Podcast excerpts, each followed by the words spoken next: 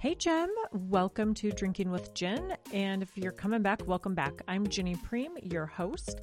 I am an inspirational keynote speaker, your podcast host here, also the author of You're My Favorite and I'm My Favorite, a guided journal for your path forward.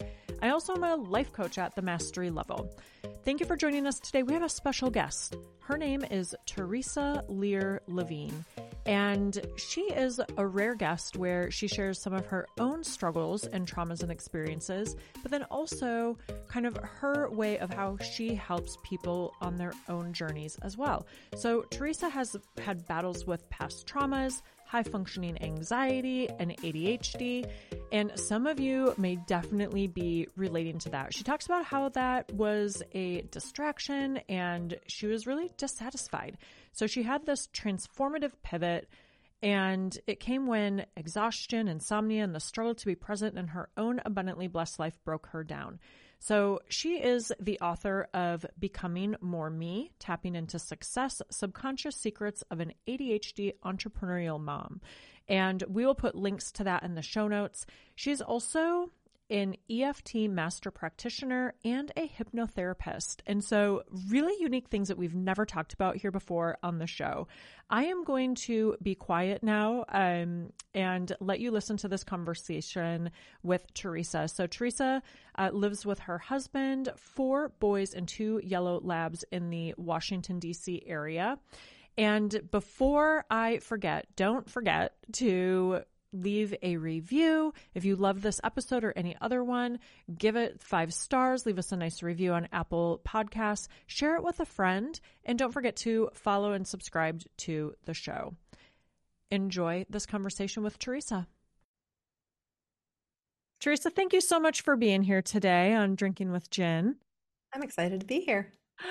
All right. So we start every episode with what are you drinking? Are you sipping something while we're chatting today? You're about to get to know me really well because I'm an ADHD mom and I have three drinks sitting in front of me right now. So, yes, I'm sipping tea, I'm sipping a spindrift, and I'm sipping an iced dirty chai that I made the almond milk from scratch with.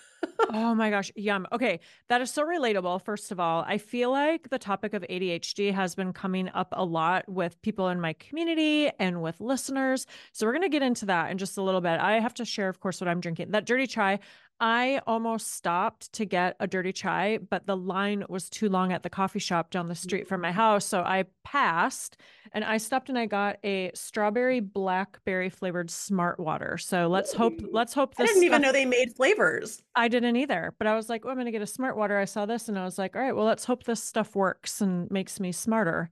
Um, all right. So you've got your array of beverages as we sip along here on Drinking with Gin today. So, Jim, we've got a real treat for you today. We've never had a guest like Theresa uh, on Drinking with Gin before. So, while we have had guests that come on and share their inspiring stories of what they've overcome, we bring on expert guests that bring their own um, modalities and expertise to help us grow on our own self improvement and personal growth journeys.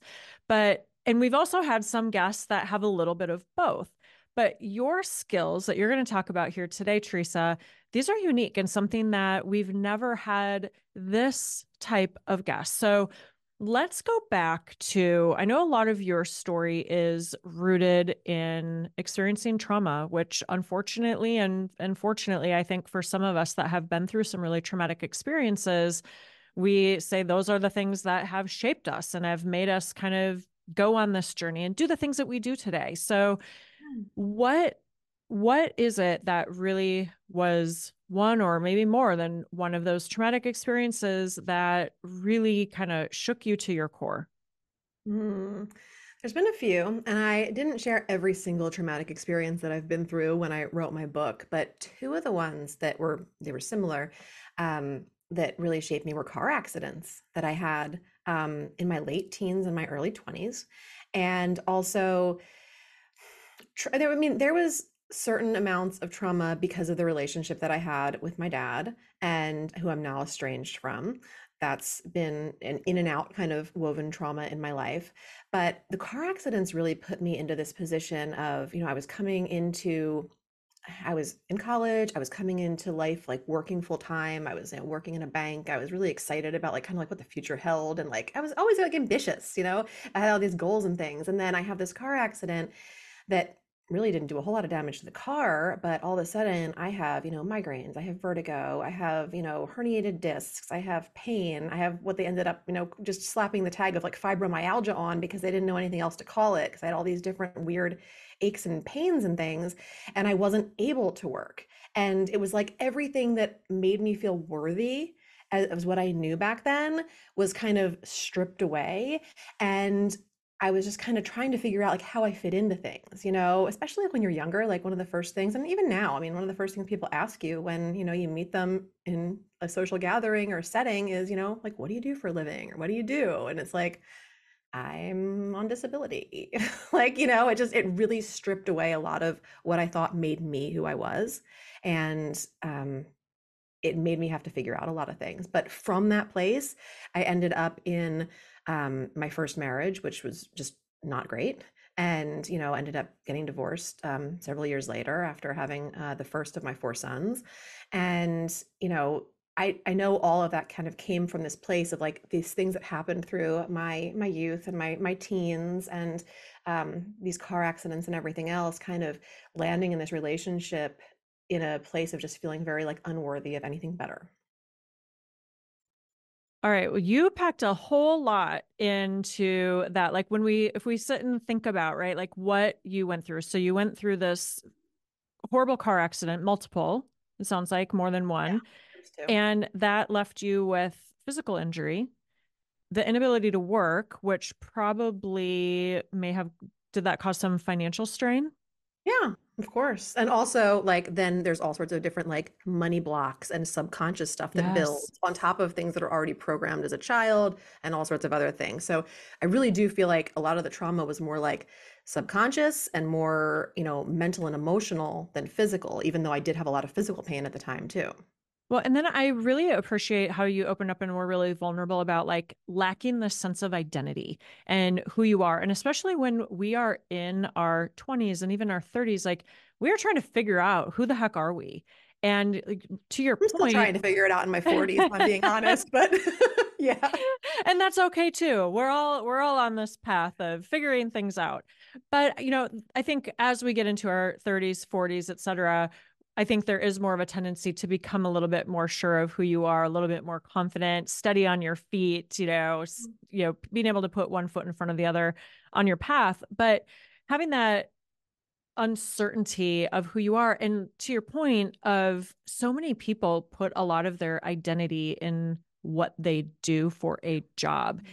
And I hope we're starting to make a shift in that from a society perspective. Like, I a lot of times I'll have conversations with people. I'm like, what do you do for fun? Like, what brings you joy? And I just right. feel like that's such a like, what makes you happy? What do you like to do?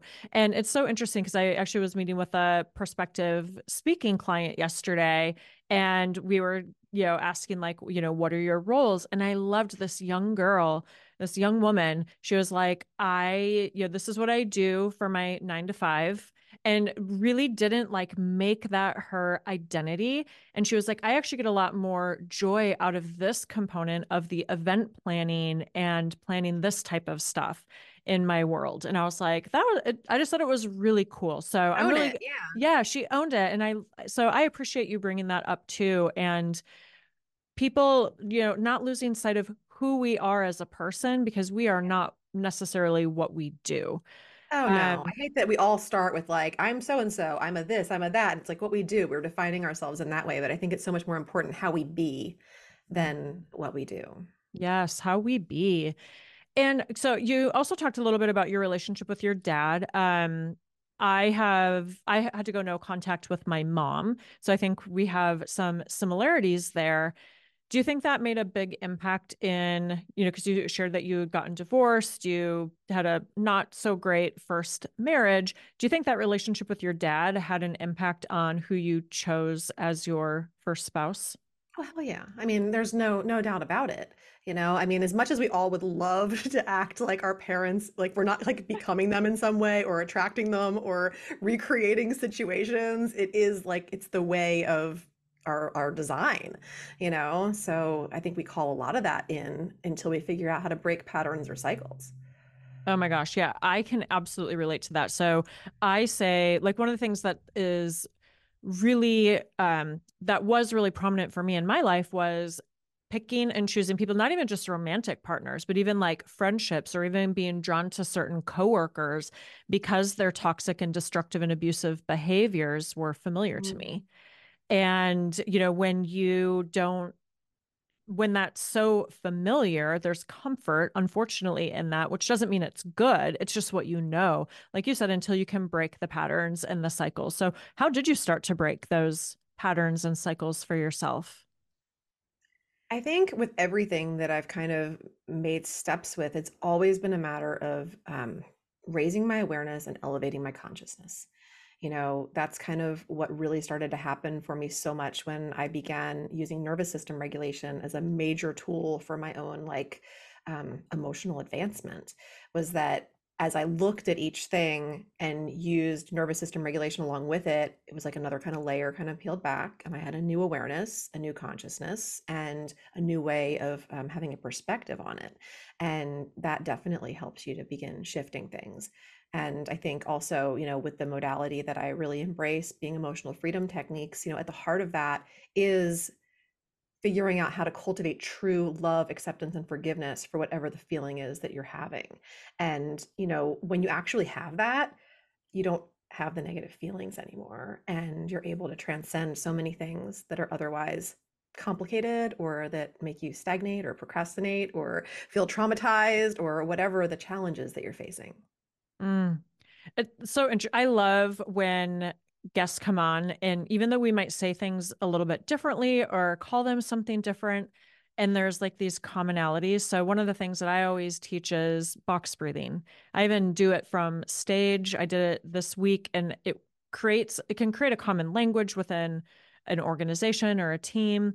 And people don't realize the power of just breath, right? So, when you're talking about regulating your central nervous system, like decreasing your blood pressure, um, you know, decreasing your heart rate, lowering your cortisol levels, increasing your focus so that you can, like you said, feel the feelings that you are. And if they're negative and you don't want to feel them, then you can start to put intention on how you do want to feel in more of a, you know, positive, uplifting, enlightening kind of sure. manner.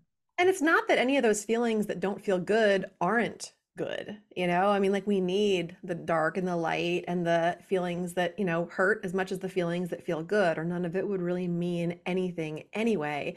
But it's figuring out what those feelings have to bring to you what their message is what they need to tell you and then figuring out how to get them to move you know like so often especially as women like we're taught to like shove down our feelings. It's not okay to be angry. It's not okay to mm-hmm. express this or that. So we just and push it down. And that never bodes well for us in the long run. So it's like our emotions, the feelings, they want to move, the energy wants to move, and everything is energy at a basic level. So when we can actually like acknowledge the feeling, then all of a sudden it moves. And it's like, it's kind of like visualizing like a burp up and out, you know? And it's like all of a sudden it's not a problem anymore, it's moved.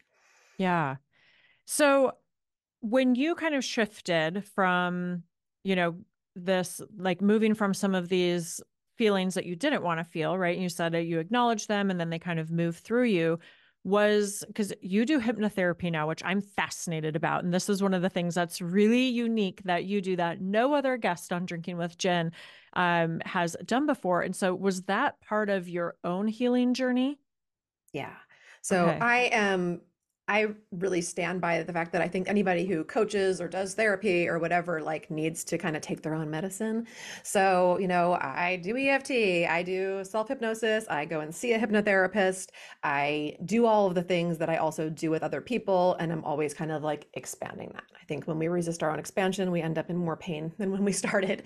So, yes, it was definitely part of it. And when I started, you know, to explore hypnotherapy and to work with things that way, I had even more like subconscious shifts, these little subtle things things, you know, that it was like all of a sudden I was doing things differently or I was feeling differently about things or, you know, I would notice like beliefs changing or feelings changing. And I was like, this is really fascinating. And of course, you know, as an ADHD curious kind of person. It's like once I'm fascinated by something, I have to learn it, figure it out, and you know, incorporate it, integrate it. Is there anything specific that you can share with us? Because I think when we, you know, our beliefs, right? That's like a huge statement to say that hypnotherapy started to help you shift and maybe change some of your beliefs. Do you have a an example of something that was a big shift for you that made a big impact in your life? Yeah. Um, so last spring, as I was writing my book, um, I was going through a lot of stuff in my in my marriage. And, you know, we've been married for we celebrated 15 years this last fall. And, you know, love my hubby and we have an amazing relationship. But like any relationship, you know, go through these ebbs and flows where like sometimes things are like more connected and awesome than others. And we were definitely kind of at this like strange, like I could feel the energy of it wasn't quite right. Is is really the only way I could explain it. It's not totally connected. A little bit like more like resentments coming through and like snippiness and kind of like not really like showing up as the loving people that we are towards each other. And um, you know, I spent time with my hypnotherapist kind of really kind of laying out like what I wanted to feel and how I wanted to feel it and how I wanted to show up and how I wanted to be able to be vulnerable and all that kind of stuff. And we worked all of that like in. And, you know, I also used my own skills to write my own like self hypnosis and kind of like listen to those tracks and stuff, just like I do with my clients. My clients always get tracks to listen to.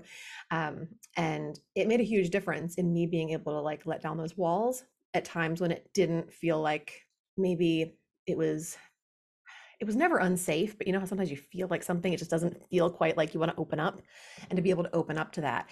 And that was huge too, because, you know, as I wrote my book last spring, I really it was important to me to do everything kind of through the lens of pleasure. Like last year was all about like bringing pleasure back into my life and like really up leveling that and letting it just fill in all the crevices. Like i think as women like we back burner that all the time and it is like that secret like spark that like juice that like makes everything better.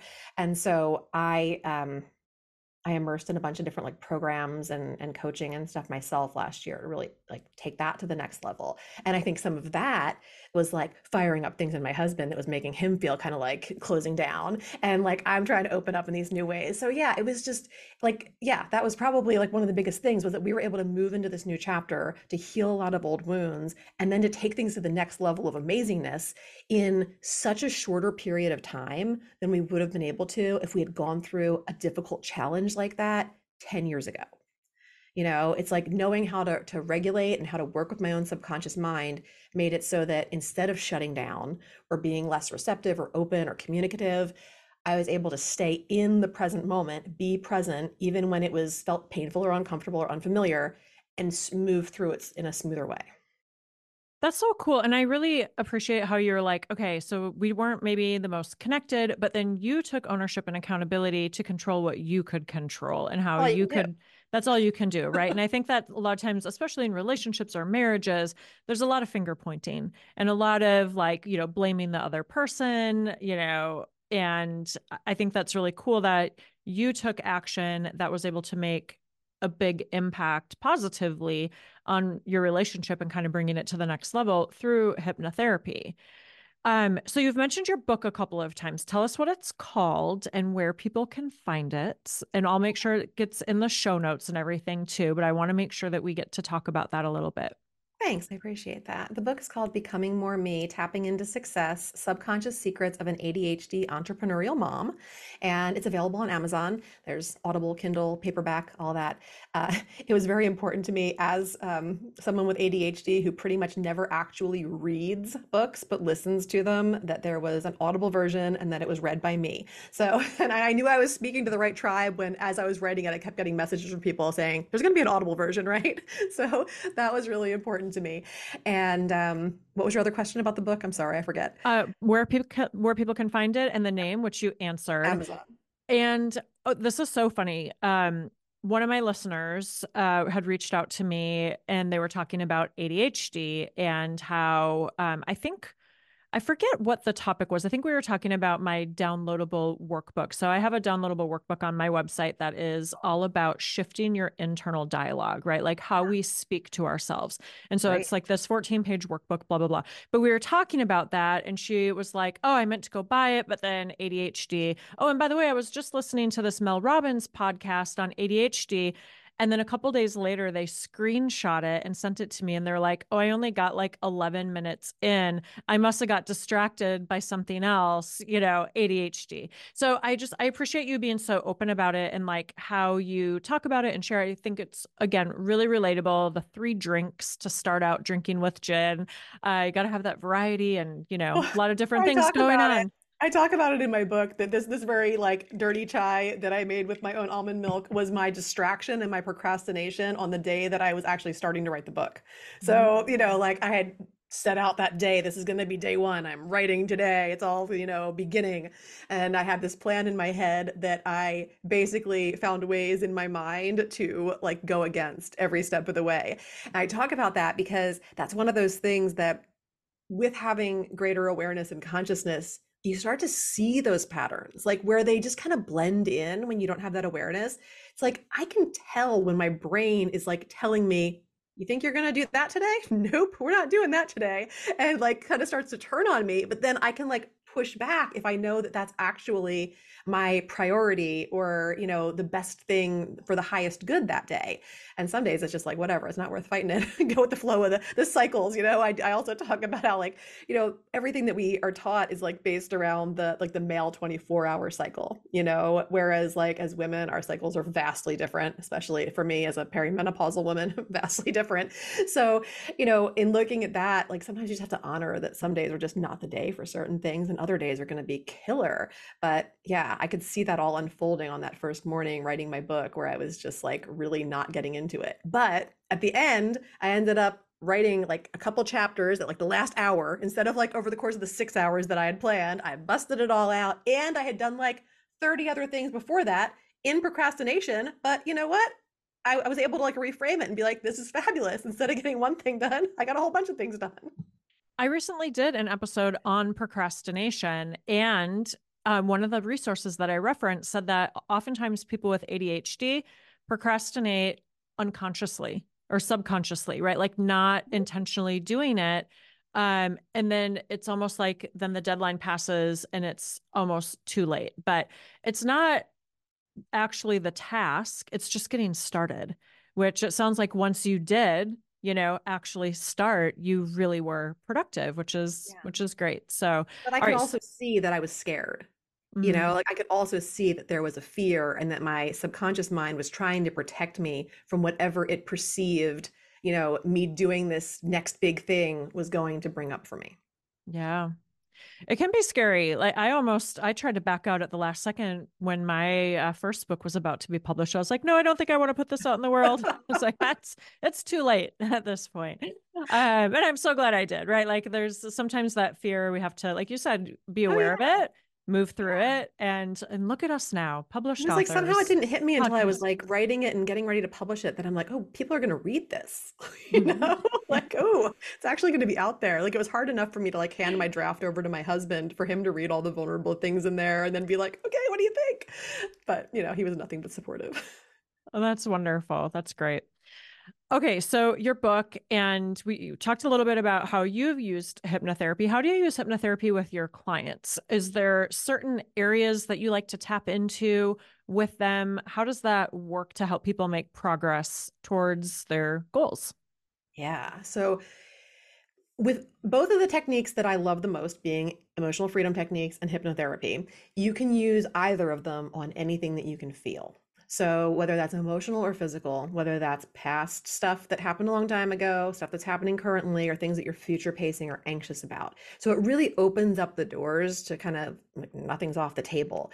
But I will say that after I, you know, meet with my my one-on-one clients for like their initial consultation, that's kind of when we come up with like, the game plan, you know, and I can really kind of see after kind of thumbing through their life and putting some things in order, like what we need to look at. And maybe we need to use hypnotherapy to figure out, you know, why they have financial insecurities. Maybe we need to figure out, you know, about their body confidence, or maybe it's something, you know, related to like sexual pleasure or their intimate relationships. Maybe it's related to why they're afraid to be successful. You know, it's all nothing's off the table. So it's really what it comes down to is what's going to be the biggest benefit for my client? What are the things that they most want to see a difference in? And then when I can kind of pinpoint what's going to make the biggest difference for them, that's kind of where we start the hypnotherapy session. And we end up regressing through different things. We allow the subconscious mind to bring different, you know, memories or instances that are related to that to the surface, um, which is really fascinating because we all, so often can do that with the conscious mind. We love to be like, oh, well, I know why this is that way. It's because of this and that. But when you actually get into like a trance state and um, a different frequency, then the subconscious mind brings things up. Sometimes, you know, my clients will start kind of talking in trance about it and they'll be like, I don't understand why it's this thing. You know, it's just this stupid scene about like my brother and I sharing a candy bar in the back seat of the car. I don't understand what this has to do, you know, with whatever.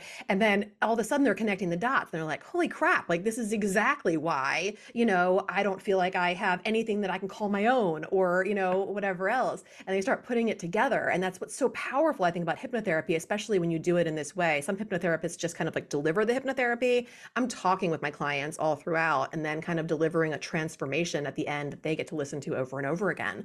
And when it's done that way, uh, the power is in them, you know, and they feel empowered because they're putting it all together. And I'm just guiding them through as they figure out things that, you know, they're like, wow, I can't believe I never looked at it that way or saw it that way or whatever, as they connect more with what's underneath the surface. You know, that subconscious mind is 90% of what's running the show for us. And we're only kind of aware of the 10%. It's like the whole iceberg diagram, you know, it's like so much is happening underneath the surface. That's fascinating. I love that. And I like that you kind of put your own spin and approach to the treatment and to the therapy for your clients. And then, so hypnotherapy is just one of the things that you use with your people. And you also use EFT, mm-hmm. correct? Yeah. Okay. Tell us what is EFT? What does that stand for? Do you use them together, separately? Um, you know, like how does that help benefit people? And maybe even share with us a little bit about how you used it on your own journey of trauma healing and recovery to get to this point to then be able to use it with other people.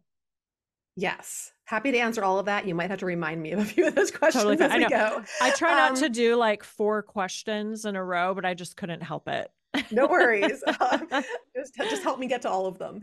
Um, so EFT stands for Emotional Freedom Techniques, and it's been around since the 90s, and it's based off of things that have been around a heck of a lot longer. So, you know, ancient Chinese medicine that's been around for thousands of years, and modern day psychology. And what it does is we tap on what we call meridian endpoints in our body. If you ever had a deep tissue massage or acupuncture or something like that, they're going to use those different meridian endpoints to release and relieve different things. Well, it works the same with energetic blockages that are emotional. Um, basically, any dis-ease that we have in our in our bodies or minds comes from energy being blocked, not flowing through the way that it was supposed to. And it's the same reason why, you know, with trauma, like two people could be in the same you know accident on a bus or something and one might have you know horrible flashbacks and you know ptsd or something from the experience and somebody else might be like eh, was in an accident on a bus, you know, and they're just kind of going about their day. We all process things differently. And the person who's traumatized by it has created these energetic blockages where, you know, it didn't quite go through the way it was supposed to go through. So we can relieve those while we're kind of tapping on these endpoints and talking about the issue. Um, it lowers cortisol while you're doing that. So you can actually lower your cortisol up to like 43% in five minutes doing EFT, which for me was a huge selling point when I started. Um, I shifted from, you know, health, fitness, nutrition, that kind of thing into this work um, five to seven years ago.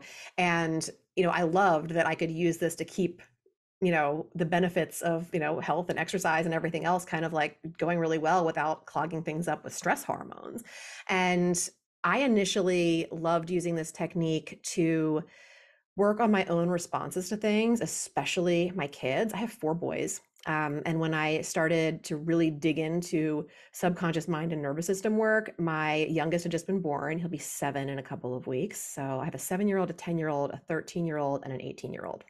Um, and, you know, back in the day, um, I could lose my temper pretty easily.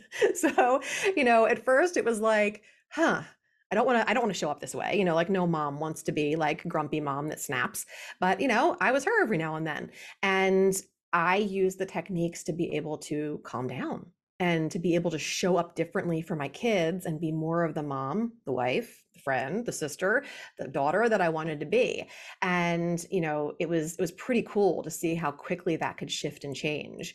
And, you know, at first it was like I'd excuse myself and like go into the powder room and like do a quick round of tapping and then kind of come out and take a breath. And then I was like, you know what? Like my kids need to see this, you know, because, you know, this is something that is inherently going to be part of their makeup also. And they need to know how to regulate their own emotions and take care of their own energy and do this. So then I would just kind of start doing it in front of them. I'd just be like, you know, hey, I'm feeling a little edgy right now. Like I might kind of lose my temper. I'm just going to take a minute and I would just take some breaths and do some tapping and kind of show them. And like my youngest, like picked up on it so quick. And like I don't work with little kids, but it would definitely be a dream of mine to see this like in preschools and kindergartens and like younger level school because I think like gosh, the whole world would be different if people were taking care of their own emotions, right? Like and, and regulating their nervous systems and uh, it would just be like such a ripple effect. It already is, but like if we could really start like that young and introducing it, they pick on it up on it so quickly and they're so open to it. Whereas sometimes, you know, older kids or adults, you know, even clients of mine are sometimes like, I don't get it. I don't understand how we're just tapping on stuff and we're talking and I don't know how this is going to work. And people can be really skeptical. Yeah. I think there is a big generational shift of people becoming more open, right? Like I think maybe our parents' generations or even, you know, hearing that ourselves as kids like oh don't cry you know don't you know be tough these don't feel basically is what i feel mm-hmm. like a lot of people have been told and i think there's a whole new wave of being more open, right? Like you and I opening up, sharing stories in our books and having a podcast and, you know, talking about how we navigate through these difficult situations and the modalities that we use to do that then creates more of a conversation. And, you know, for me, I love how you're talking about tapping and the way that you describe what it did for you is similar to how I incorporated meditation into my own life. Sure. And I always say it helped make me more calm more patient, less mm-hmm. reactive. So now, like old Ginny was pretty reactive. And now I'm more responsive, right? Like yes. the whole responding versus reacting. And it sounds like that's what I was kind of interpreting and hearing you say what yeah. you know, the tapping and EFT has done for you in your life. Absolutely. It just kind of gives a whole new perspective. The way I like to describe it is, you know, life was fine before this and, you know, it was it was okay and it's better now, but you know, it was still okay then, but it was kind of like being in like the front row or like the mosh pit area at a concert and like maybe you love the band and you're happy to be up there, but it's kind of chaotic in that space. Like you don't know if the person next to you is going to bump into you or what's going to happen. Somebody might, you know, go flying over your head and stage dive or something. And then I do a round of EFT and it's like all of a sudden I'm sitting in the presidential suite and I have a view of everything and, you know, the full picture. And I feel like safe and peaceful and embodied. So that's kind of the difference to me when I do a round. Yeah. And clarity. I feel like clarity. is yep. like that is like if I had to encompass what you just said, it was like, ooh, you just got real clarity yes. by being able to do that. That's really, really cool. Yeah, the three C's are always what come up in my work calm, clear, confident calm, clear, and confident. Ooh, I like that. That's good. Is that kind is that what you would say is how, what you ultimately help people achieve? Yes. Yeah, okay. That's, that's the three main outcomes. All right. And so gems that are listening, gem, if you are like, oh my gosh, that is what I'm looking for. Clarity, confidence, calm. How do people work with you? How can how can people find you to work with you one on one? Yeah, absolutely. My my website's probably the best place to start, theresalearlevine.com. And you can find me on social media by that name also. I'm most active on Instagram. And you know, you and I are gonna do a little tapping together that they'll get to see too. This I always say like this is a technique not to just be heard about, it's a technique to get your hands on and do because when you actually feel the shift that can happen when you do it, then it all makes sense and it connects. So if they go to the website, um, theprivatesessions.com, they'll be able to get their hands on over 70 different EFT tapping sessions that I have done with yourself and other podcast hosts. And there's bound to be more than one in there that they're going to be able to relate to and and get some great energetic shifts from. So those would be the best best places to start. That's cool. Okay, so even if someone doesn't, I just want to make sure that I understand that correctly. So even if someone doesn't book a session with you, they can go to your website, watch these tapping sessions, yes. and then can they mimic it and kind of do the same technique if that's something that they're relating to? Exactly. They're all designed, oh. all of the oh. different videos that are included in there are um, tapping sessions that are also there's there's tips and tricks in there on like how you can personalize it for yourself and how you can kind of rate your own intensity and everyone's encouraged to kind of do the tapping along with me and the person that I'm doing it with. Oh, okay, that's fun. So I hadn't I hadn't watched that yet. So I'm excited to be one of the participants mm-hmm. and uh share that experience with people so that they can yes. join in on that journey as well. All right. Oh my gosh. So I've like how have we covered so much in such a short period of time? We've talked about your book, we've talked about hypnotherapy, we've talked about touched on your kind of traumas and your experiences, um, kind of your journey to getting to what you do now, the EFT. What else can you share with us about you and what you do?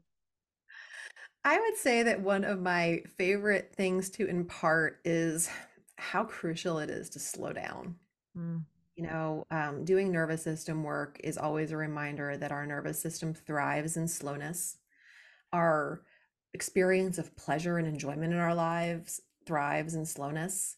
And we live in a very fast paced world where we're always kind of encouraged to do more and take on more and go faster and everything else. And kind of like we talked about earlier about you know being more instead of you know doing more that's kind of it you know like and i think that when we when we slow down we can be more and do less and really amplify our impact and even our productivity without having to feel like you know we're amped up speed racers all day long you know? And it just feels so much better and so much more connected and grounded and safe when we can show up that way and prove to ourselves that we don't have to we don't have to you know be slaves to the to-do list or go in 24/7 trying to get things done. We can just be I'm so glad you brought that up and I have 327 things to say about that. So and I'm just kidding. Not not that many, but I do have some things to say about it. I think it's such a relevant relevant topic. I was having a conversation this morning with a friend and she was talking about how she's taking time off next week.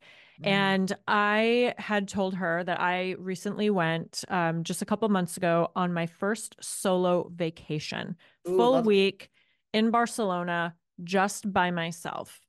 And I'd never done that I have before. 327 things to say about that, but well, there's such value in spending time with ourselves and like not being um, tied down to anybody else's bathroom schedule, eating schedule, what they want to eat, where they want to eat, and even just are when I feel like just walking around in Barcelona, my senses were all heightened. I got to take in everything that was meant for me because there was no distractions.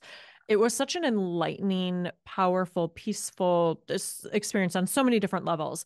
Ugh. But I think there's such pressure to for not pressure, but I, th- I, think sometimes people can succumb to pressure. So when I was having this conversation this morning with my friend who's taking PTO next week, and she's like, everyone's like, oh, well, what are you doing? You should do this, you should do that. And she's like, I just want to take some time for myself. And we were having this conversation about being able to shut out that external noise and expectations of what other people are projecting onto you and staying true to what it is that brings you joy. That might not be what brings other people joy, but being able to tap into that pun intended mm-hmm. um but tuning into what brings you joy and peace and enlightenment and that happiness and not worrying about what other people do and in addition to that, like if you're like me, and you are, you know, someone that has recovered from like narcissistic abuse, that you know their control or their attempt to control what you should do, who you should you know, be, what you you know your career, what house you should buy, you know exactly how you should be. That can take some work and some you know a, it can be a process to begin to eliminate that seeking that external validation and really being confident in who you are and what makes you happy. Oh, I love that.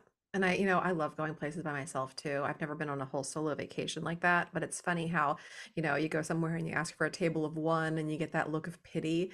And I just always feel like, gosh, like it's such a treat. Like, don't you know what a treat this is? And I think that might be an American thing because I did not have that experience in Barcelona at all. When I walked in everywhere, table for one, I was more than welcomed. Ooh, in I fact, they were extremely accommodating. So, for example, um, like the first night, uh, I had the best octopus I think I've ever eaten in my entire life. And the server was extremely accommodating. I asked a couple questions. I was like, okay, should I get the lobster croquette or the mushroom croquette? And he said, you should get one of each. They're small, it's just individual. And then I said, Well, I would like to get the octopus. He said, That's a serving for two people. I tell you what, we're going to do a half order for you. And it, then they charged half. It oh, was, yeah, it was, they were so accommodating. I never once felt awkward or insecure. And I also think that sometimes that might be a, a society thing or mm-hmm. us just thinking that other people are judging us because we're there for a table for one. But I started doing that a couple of years ago, kind of taking myself out for lunch or breakfast yeah. about once a week. And even just that, like, so if a vacation isn't a, you know, is not attainable for you right now, or it's not within reach, or you don't have the time or the funds, start with something small, like going out to coffee by yourself or going to lunch, wherever the heck you want to, you know, like it, even just that. I love that you share that as an experience that you do because that can be a really great start to start experiencing what mm-hmm. it's like to date yourself. Yeah, a lot of people really have no idea what it's like to just be with themselves. And for a lot of mm-hmm. people, that's really uncomfortable and definitely something to become super familiar with. Totally worthwhile. Yes. And I think it's interesting too when you talked about like we live in such a fast paced world. I really was hopeful. And I don't know if you've seen this in the work that you do and working with your clients, but you know, when the pandemic started, I kind of hoped, okay, well, when we thought it was going to be two weeks, and it was like, okay, you know, reset, reset. And then the longer it went on, I feel like people were like, now I just can't wait to get back to normal. What, you know, but whatever that is whatever that is right like that rat race is is not is that normal i mean i i guess that poses the question uh, you know i, I guess of, I kind of loved the pandemic, honestly. Like as far as like being able to just like be with my family, it kind of felt like an extended snow day, but with like some added weird fear and pressure, you know. But like I always love like snow days when, and th- those are even changing now. Like with my kids' school, like now they want to do like virtual stuff from home when there's a snow day, and I'm like, no, like snow days are like meant for like everything to just get like shut out and just to be able to just do whatever you feel like and just luxuriate in it. And yeah, that kind of the pandemic sort of felt like that for me. Yeah. I know I I also really enjoyed it um, because I when I was working in corporate I traveled basically every week for work. And so for me it was a hard like reset and I really and I'm an introvert so I very much enjoyed being home by myself. I'm very careful about how I talk about how joyful it was for me because I know it was a really hard experience for a lot of people for right. many different reasons. Right. And um, I just I hoped that it would be sort of a reset where people started to evaluate, you know, what is important in life, what is normal, what you know, and kind of taking, like you said, that opportunity to slow down. Um, you know, for for me, I really tried to take a lot of the positives, you know, out of it. But I like that sentiment of you saying like slowing down, not being, you know, that fast paced world all the time and how much we can learn and grow when we actually do stop and smell the roses, right? Absolutely. That's wonderful. Well, Theresa, thank you so much for sharing all of you know your your story your journey all of the helpful things that you do to help other people on their own journeys and their story. Uh, we will get everything linked your book, your website, anything else, any final thoughts before we wrap up here today? I'm just grateful for the conversation and super duper looking forward to having you on my show in the near future also so that I can learn more about all the amazing things that you're doing. I'm excited too. Yeah, this is going to be great. Thank you so much for your time, Theresa. Oh my gosh, that was such a fun chat with Theresa. She has such great energy and that's a lot of what we were talking about today was energy, emotion, feeling and you know making those positive shifts. So if you loved this conversation, again, don't forget to leave a review, rate, subscribe, share this episode with a friend. And if you're interested in working with Theresa, all of her information is linked in the show notes. Um, you know, if you're interested in the hypnotherapy or the EFT, and look forward to an upcoming episode with me on show. And it looks like we are going to be doing an EFT session um, with me. So I will share that um, here on Drinking with Gin when that comes out, as well as over on my social media. I hang out most on Instagram. And until next time, Gem, shine bright and let's get growing.